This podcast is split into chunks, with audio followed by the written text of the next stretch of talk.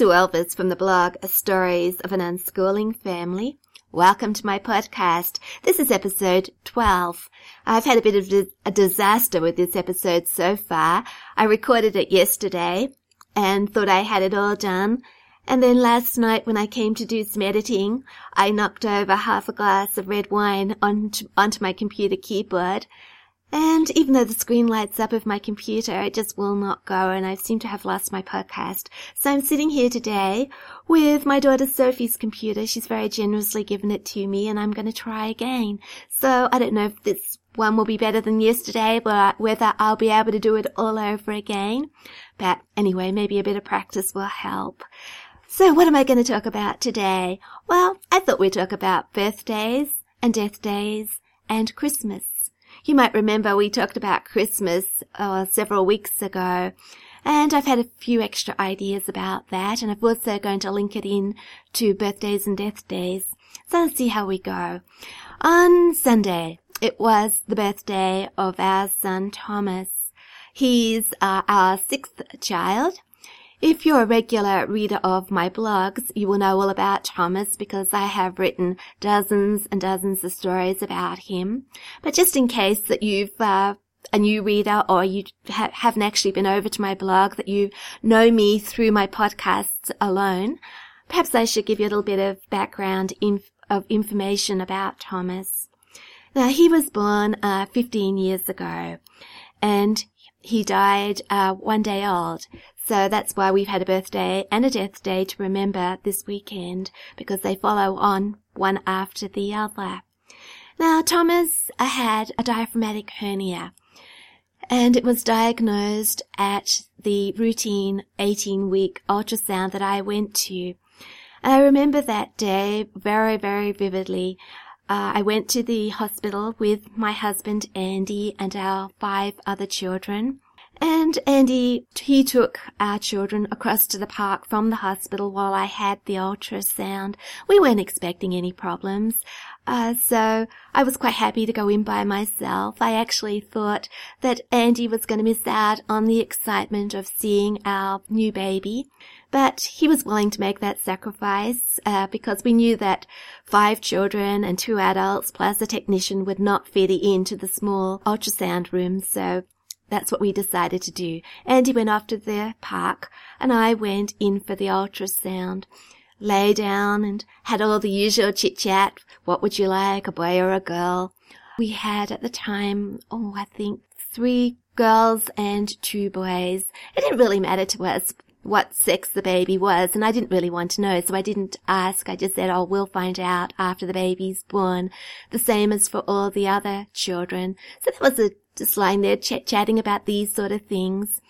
And the technician then excused himself and he went out of the room. I didn't think much of it. I just lay there looking at the ultrasound screen.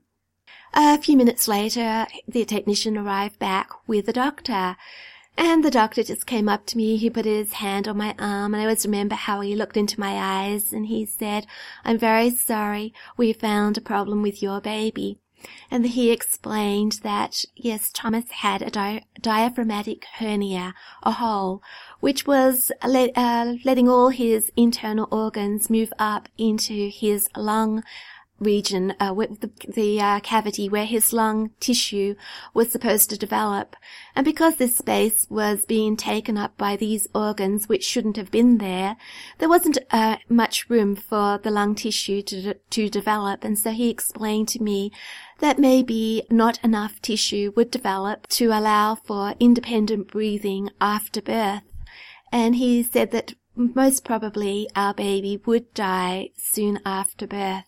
One minute everything was fine. My world was just normal. I was looking forward to the birth of our baby.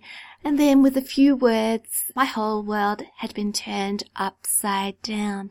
And I sort of think that's how life is sometimes, that we can just be rattling along quite happily, and then all of a sudden the rug is pulled out from underneath our feet, and life is never the same again obviously I was, frightened. I, I just couldn't take it all in for a moment. My mind went a bit numb. Uh, the word death didn't really register for a minute. I thought perhaps something could be done. So I said, it's early days, only 18 weeks. Something, there's time for something to be done. It's not like we have found this problem with only a couple of weeks to go before the birth. And the doctor said, I'm very sorry. He said, there's nothing we can do. And then it really hit me. It just came in, bowled me over. We were facing the death of our baby. And I, have yeah, got very frightened. I thought, how on earth am I going to survive the next five months? How am I going to face a birth of a baby who will die? How am I going to hold him in my arms? How am I going to bury him? And I didn't think I could do that. But what my first words were to the doctor, there's nothing we can do about it. I'm gonna ha- I'm going to have this baby. And I knew that there, there wasn't anything I could do. I just had to move forward, even if it killed me. Yeah, there was nothing I could do. Uh, other mothers might have said, you know, well, can I have an abortion? The doctor didn't even suggest that. I think he knew I would never consider that. I mean, how could I kill my own baby? That's just not right. Yeah, the, I had the gift of our faith. I knew I just couldn't do that. So it was the, you know, I couldn't kill him to save myself. And I really don't think that in um, aborting babies we do save ourselves. I think there's an awful lot of suffering for mothers who do abort their babies. It doesn't actually mean that they escape the suffering. I think in a way it makes it a whole lot worse. But anyway, back to my situation. The ultrasound came to an end and I got up off the couch, went to get dressed, and then it yeah, the tears started flowing. I just couldn't control them. Went out to the reception area, went up to pay for my ultrasound, and the lady behind the reception desk just shook her head and said no charge. And I was really quite grateful to be able to just not worry about payment, worrying about all the little details. I just wanted to get out of there. I didn't want to be there anymore. It wasn't until a long time afterwards I thought about it and I thought, why didn't they charge me for that ultrasound? Do, do they have a policy that they don't charge for babies that are going to die? I don't know. I hadn't actually thought about it, but I was grateful at the time.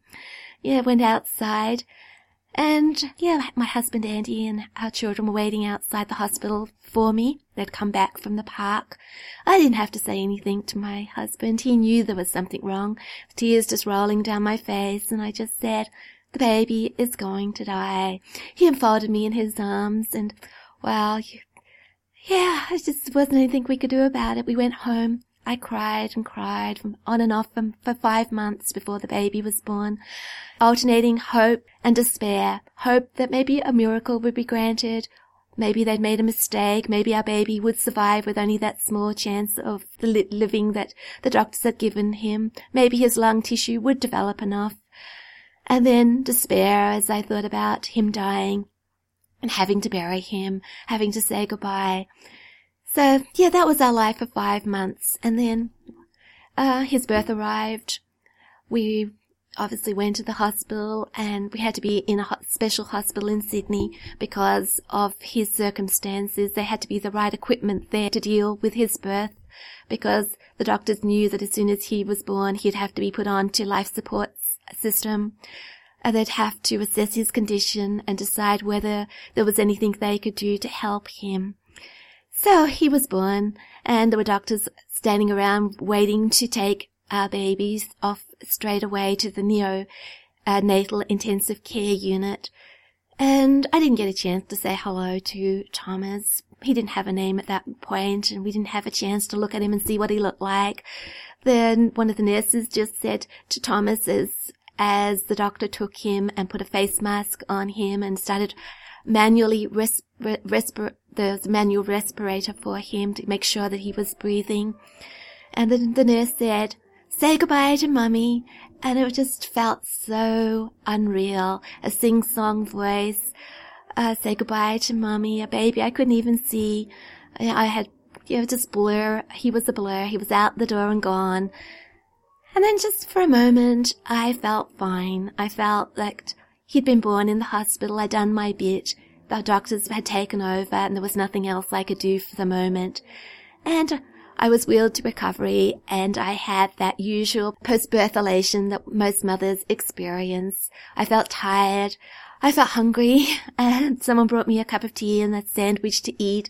And I sat back and thought, wow, yep, Um, it's all over for as far as I'm concerned, but yeah, the doctors are working on him. I can relax for a moment. And I relaxed for about five minutes until another lady just sort of wheeled into the recovery room as well. She had just given birth to her baby and her husband was with her and a toddler and in her arms was her newborn baby. And that was the end of it for me. I had no baby in my arms and the tears started rolling again. And that was what it was like for the next, oh, next day, alternating tears and calm moments when I hoped, a roller coaster of emotions. Uh, it seemed like I was given a report every few minutes. He was stable, I hoped. Thomas had gone downhill again. I despaired. It was so hard watching him on the life support system with tubes all over him, wires, and I couldn't touch him. I wasn't allowed to touch him. And he was in a paralyzed state. I was told that he could hear, but he couldn't respond. He could feel. That's why I wasn't allowed to touch him but he couldn't move because of all the wires and everything. They didn't want him to move. And I think what a, a big suffering for a baby to be taken out of a warm, familiar environment and to be placed into a neonatal intensive care unit where he could hear everything that was going on, but he couldn't feel anything warm or comforting. And he had to lie still. And yes, um, the night passed and the day, and there's so many things I could say about that, and I've written lots and lots of stories, but eventually we were told that there was no hope for Thomas. They'd assessed him and he wasn't responding to any treatment, and the doctors had worked very, very hard to uh, give him a chance at life, and I know that they didn't make that decision lightly. We, by the time they made that decision, all our children and my mother-in-law had arrived at the hospital too. They had been hoping to say hello to Thomas, but really it was a goodbye. We all gathered in the neonatal intensive unit. All the excess wires and equipment were removed from Thomas. Just the respirator was left and a heart monitor was left on him and he was placed in our arms and we passed him from person to person so that we could all hold him. Yeah, it was a very uh, intensely emotional time. And I don't know how long passed, but uh came to a point where the doctor said, he has died. The, he showed us the monitor. The heartbeat was, his heart was no longer beating, even though it looked like he was respiring still, but that wasn't him. That was the uh, respirator going in and out still.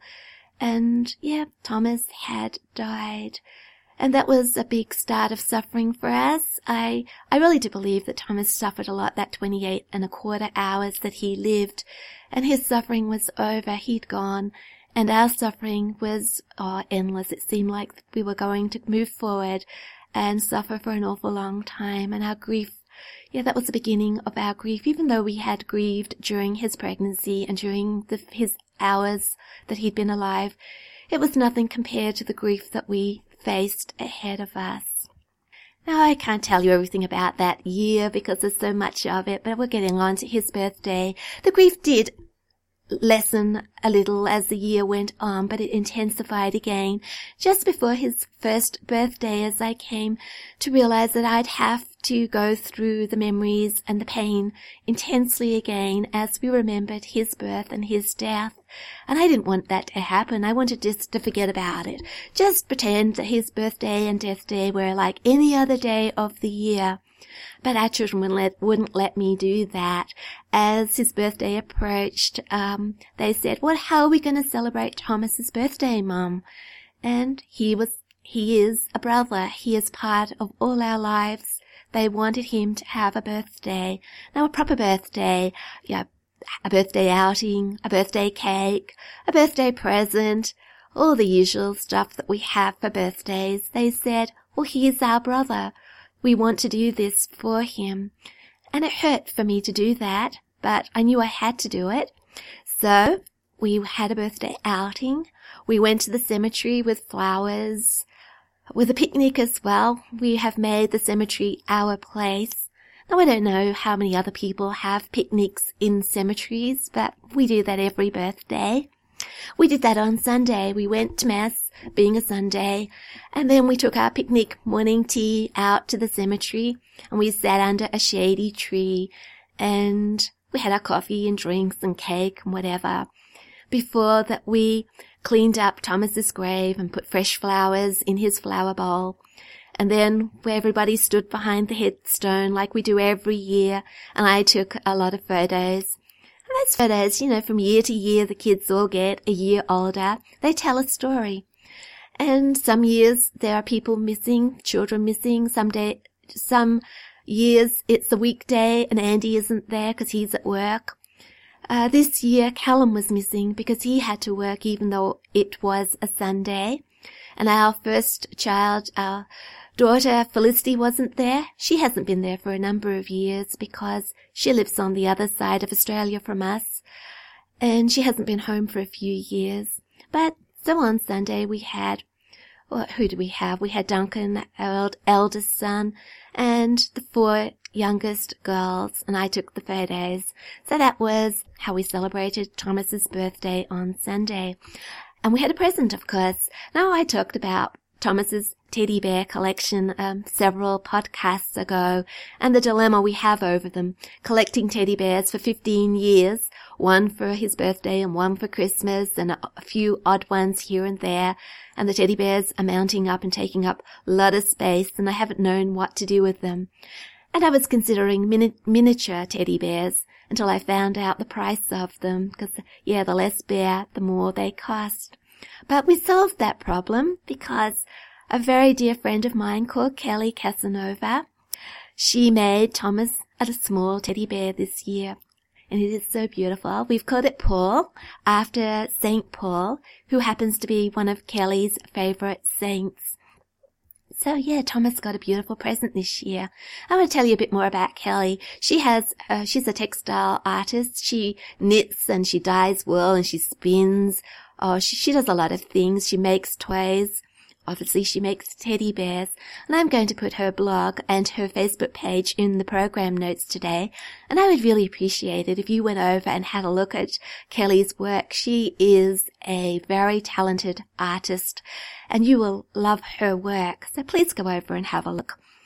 So, yeah, that was Thomas's birthday. The next day was Thomas's death day. So we celebrated that yesterday. Well, celebrate. yeah, we could celebrate it that was his birthday into heaven, wasn't it?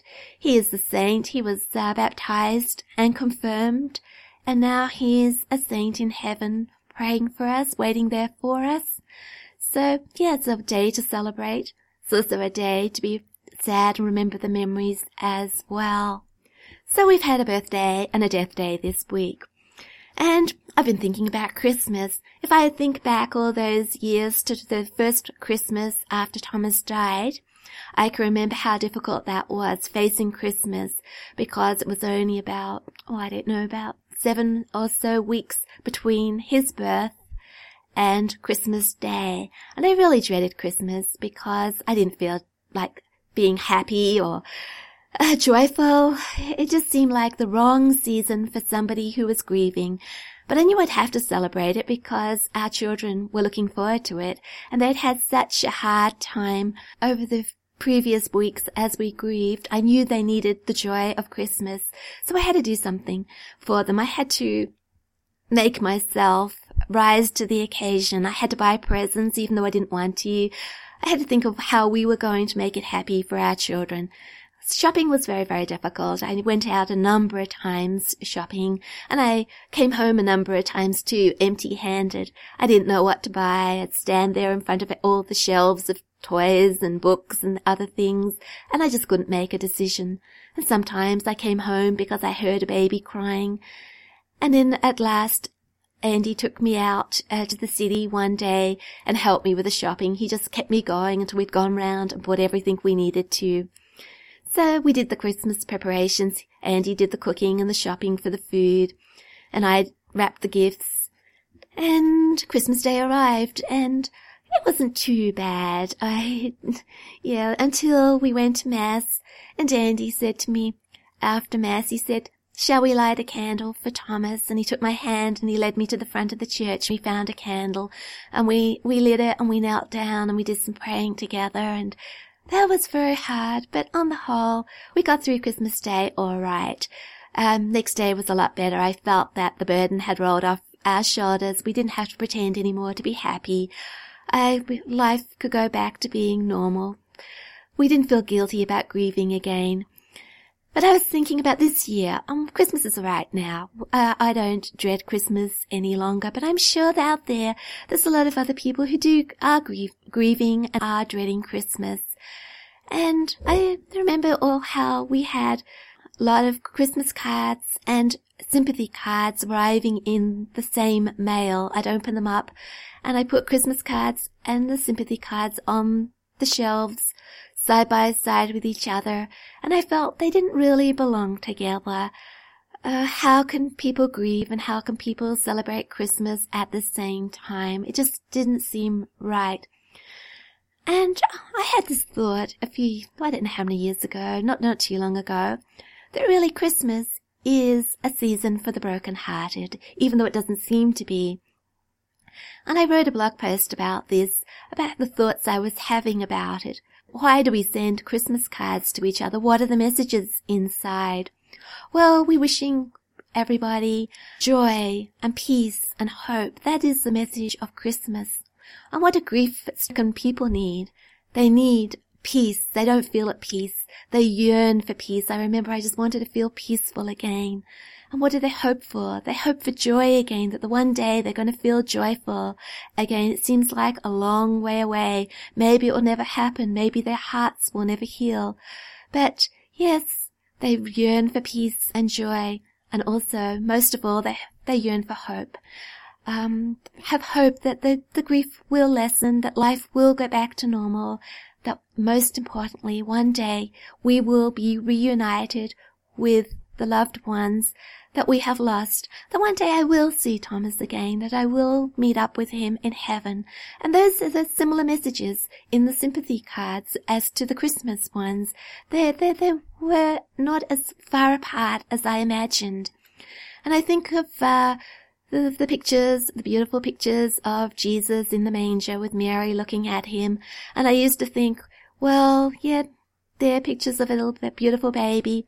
But I didn't have my baby. He wasn't in my arms. How could I look at those pictures without adding to my grief?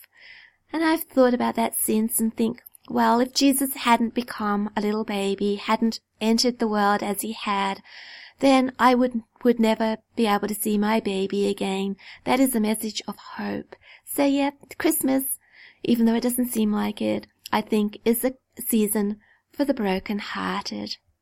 Well, we haven't even talked about un- unschooling so far. There I have recorded quite a lot of my podcast already and I haven't even touched on the subject of unschooling.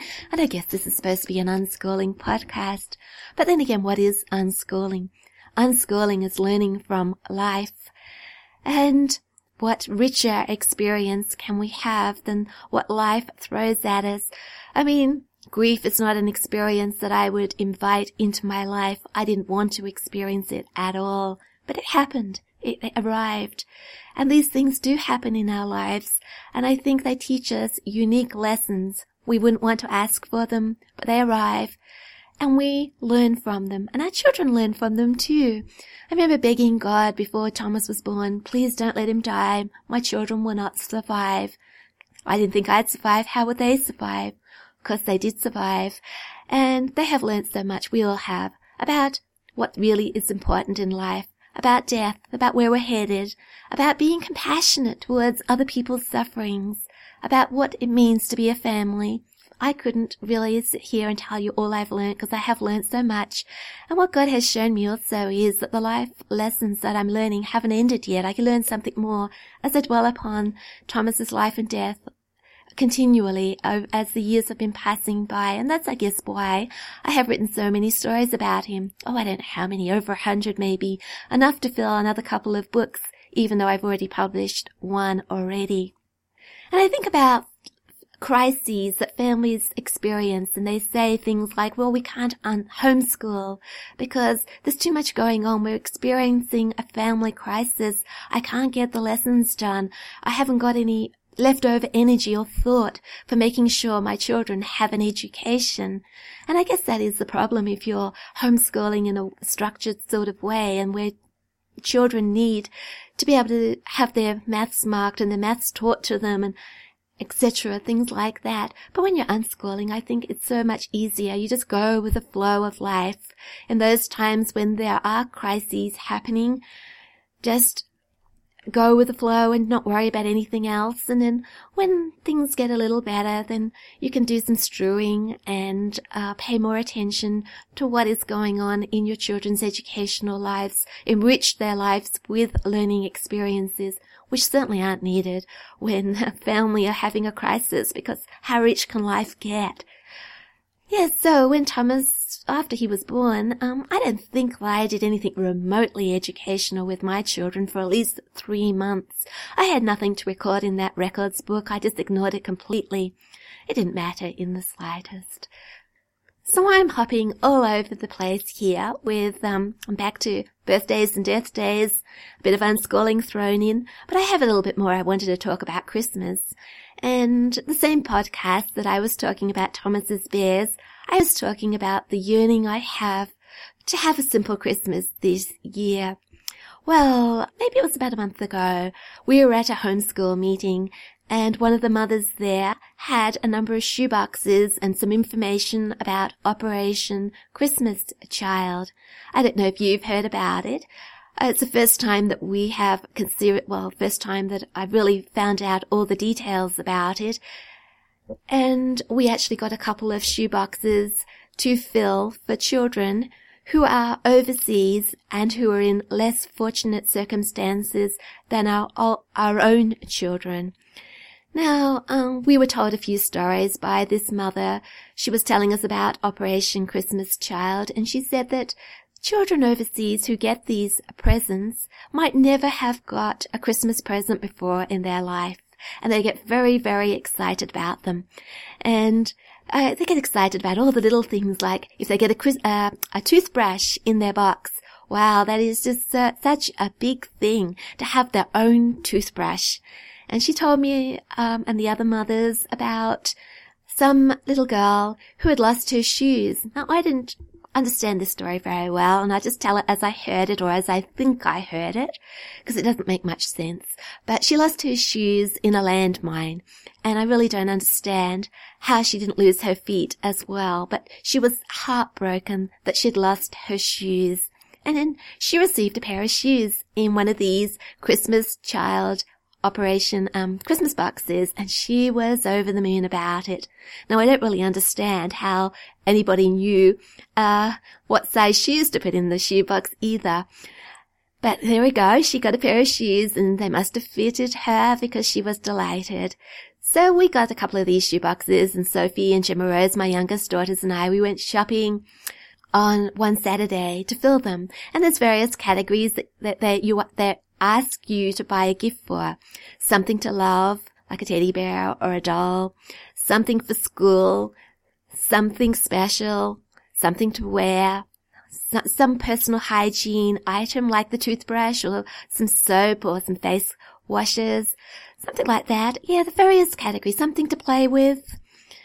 And so we went around the shops and we filled these boxes my girls had a wonderful time. They said it is much better to buy things to give to other people than it is to receive yourself. They really did, it was a lovely experience. So we have these shoe boxes ready. One's for a girl, um, aged about two to four and the other one's for a girl seven to nine.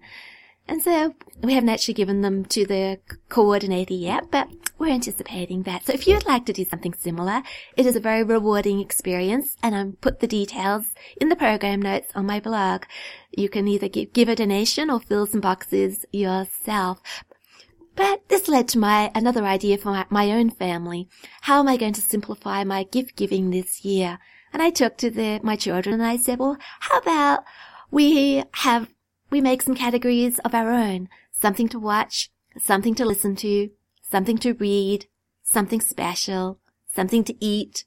Yeah, I don't know if that's enough or we, I'll put down a few categories and then go looking for gifts to fit those categories.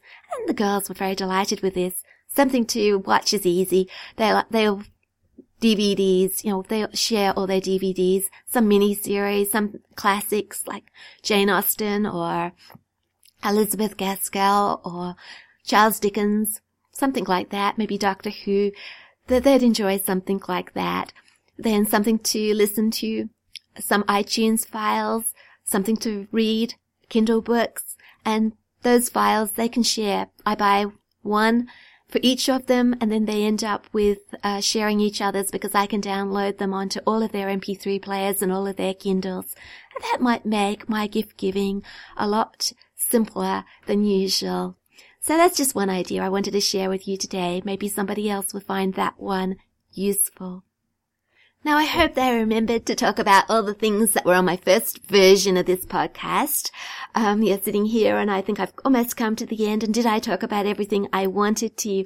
Well, I hope this hasn't been a depressing uh, podcast telling you about Thomas's birthday and death day. His life is not depressing for us. We're really glad that we have him. He is a real blessing to our family. Yes, certain days of the year are very sad, and I think I do carry a little bit of grief hidden down inside me still, which rises up on those particular days. But no, um, I wouldn't change anything. I am so glad that I have a son called Thomas and that I actually got to meet him, hold him, and yeah, he's part of our life still. He's Sophie was talking about him the other day, and she says, I'd like to make a video about my brother Thomas, Mum. Because Sophie was born after Thomas died. She's next in line. She's number seven. So it seems strange to her that she has a big brother that she has never met, but he's still part of her life. So watch out for that, because I'm sure she'll make that video and talk a little bit about her bigger, well, baby brother. I tend to think of him as a baby when he's really all grown up in heaven. I just mentioned briefly that yesterday we had a, a really interesting experience.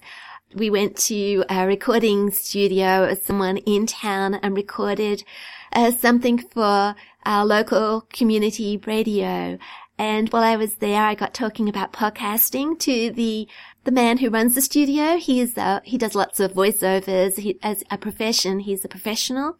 And when he heard I was podcasting, he got very interested and he said he will give me some tips on making my podcasts sound more professional. So I'd like to talk about that next week. Tell you about our visit to a professional uh, recording studio. So uh, yeah, I think that I was a bit embarrassed. He asked me for the name of my podcast and said he'll go and listen. And I think, oh wow, don't do that. This will sound really amateurish compared to his professional work. But I think I'll be brave and maybe he'll give me some good hints. So I'm going to say goodbye for today. I want to thank everybody for listening. Uh, please go over to my blog, Stories of an Unschooling Family. I'll put the program notes up there. I've got a few blog posts related to various things I've talked about today. And then of course we've got the links for Operation Christmas Child and Kelly Casanova's blog and Facebook page. Um, what else? Uh, Facebook. Yeah, Facebook. I have a Facebook page, Stories of an Unschooling Family. It's slowly growing. I thank everybody that has gone over there in the last three weeks since I actually made the page.